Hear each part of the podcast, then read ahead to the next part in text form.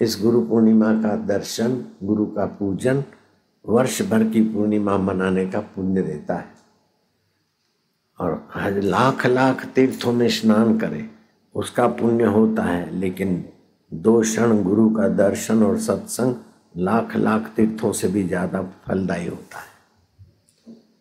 गुरु दर्शन और गुरु पूजन अनंत फल को देने वाला है। दूसरे पुण्य के फल तो सुख दे के नष्ट हो जाते हैं। लेकिन गुरु का दर्शन और पूजन अनंत, अंत नहीं होता उसके फल का। इसलिए कबीर जी ने कहा, तीर्थ नाए एक फल, संत मिले फल चार, सतगुरु मिले अनंत फल। वो संत अगर हमें दीक्षा देते और हमारे सतगुरु हैं तो फिर हमको अनंत फल होगा। न अंत इति अनंत। जिसका फल का अंत ना हो, ऐसा फल होता है गुरु दर्शन, गुरु सत्संग, गुरु दीक्षा से।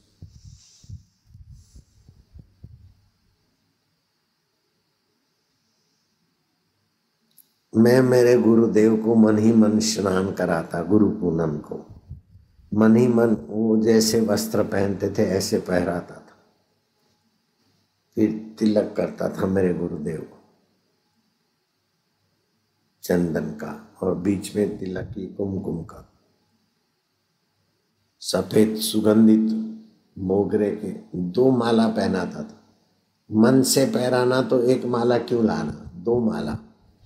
बड़ी सुगंधित माला पहरा पहराते और भावना भावना में मेरे को भी अच्छा लगता था।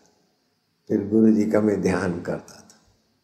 और गुरु जी प्रसन्न हो गए और उपदेश जो गुरु जी ने दिया वो स्मरण होता मेरे को तो गुरु पूजन से बहुत लाभ हुआ। गुरु गोविंद दोनों खड़े किसको लागू पाए? बलिहारी गुरुदेव की जो गोविंद दियो दिखाए।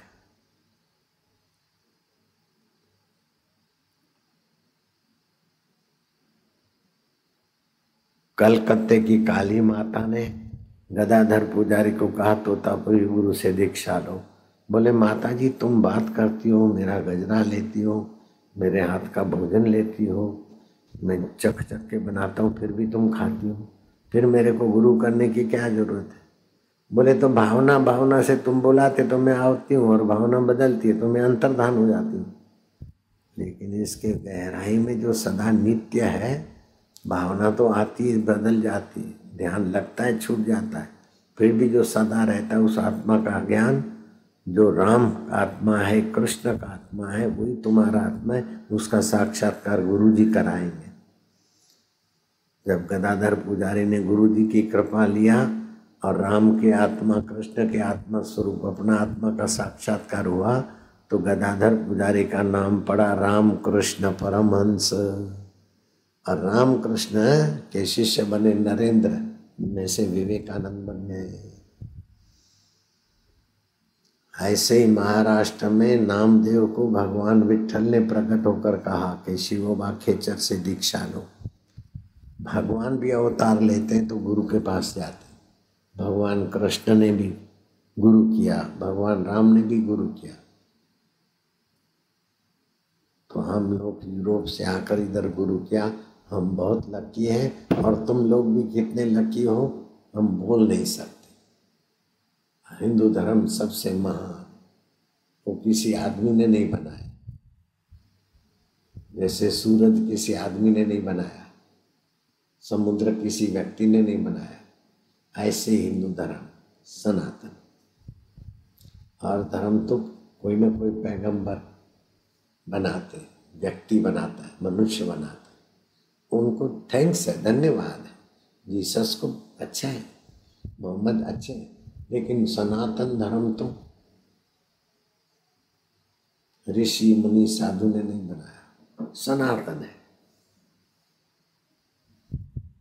इसलिए इसका पावर अभी भी और गुरु पूनम के दिन आते शिष्य तो वर्ष भर जितनी प्रगति हुई, फिर गुरु के सत्संग से कुछ न कुछ नया मिल जाता है, दृष्टि, नया युक्ति, आगे का पाठ।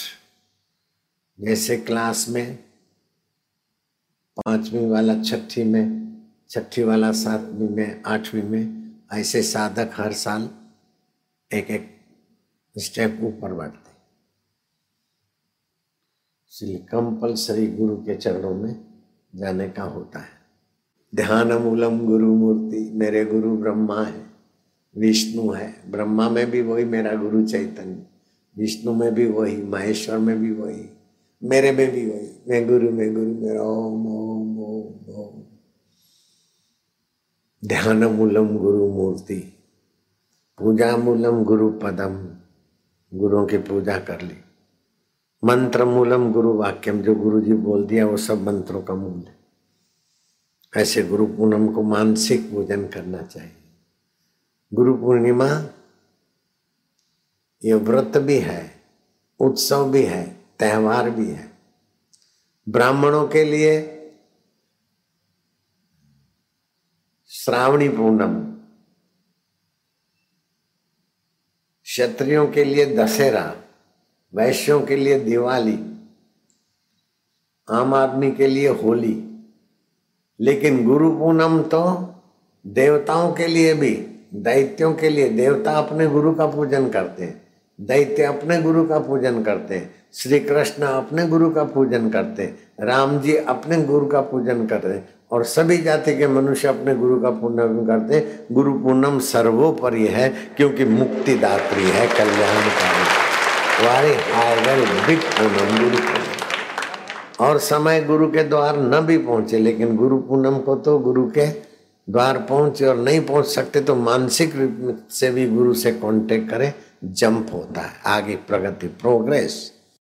गुरु पूर्णिमा के लिए शास्त्र कहते हैं गकार सिद्धि प्रोक्तो रे गकार सिद्धि प्रोक्तो रे रेफ पाप से हारक रेफ पाप से हारक। उकारो विष्णु व्यक्त उकारो विष्णु व्यक्त। त्रियात्मा गुरु परा। त्रियात्मा गुरु पर। गकार से सिद्धि पैदा होती है। गुरु मंत्र में जो गुरु शब्द में गकार सिद्धिदायक। और र में पाप नाशनी शक्ति होती है। और उकार में अव्यक्त आत्मा विष्णु प्रकट होता है। ये तीनों मिलकर ग र अ उ गुरु गुरु उ। ये तीन मिलकर गु सिद्धि देता है रू पाप नाश करता है और उ आत्मा की अभिव्यक्ति करता है। गुरु शब्द का गकार सिद्धि देने वाला रकार पाप हारक और उकार अव्यक्त आत्मा को प्रकट करने में सक्षम है। गुरु वह है जो श्रेष्ठ है और इन्हीं तीनों से परे है। आगम सार ग्रंथ में लिखा है, ये श्लोक।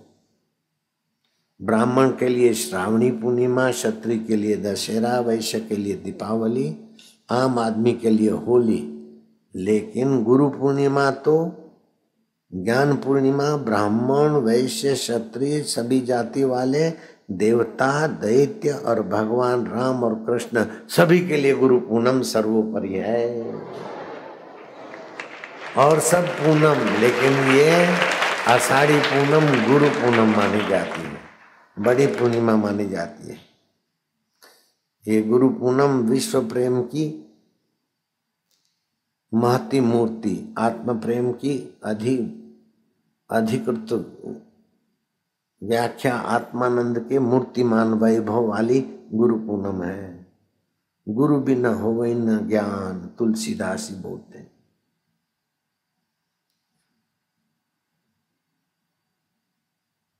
गुरु कृपा शांत में, जो अंत वाला है, उसमें अनंत का दर्शन करा देती जड़ में चेतन का साक्षात्कार करा देती अनित्य में नित्य आत्मा से मिला देती है, ऐसी गुरु कृपा है।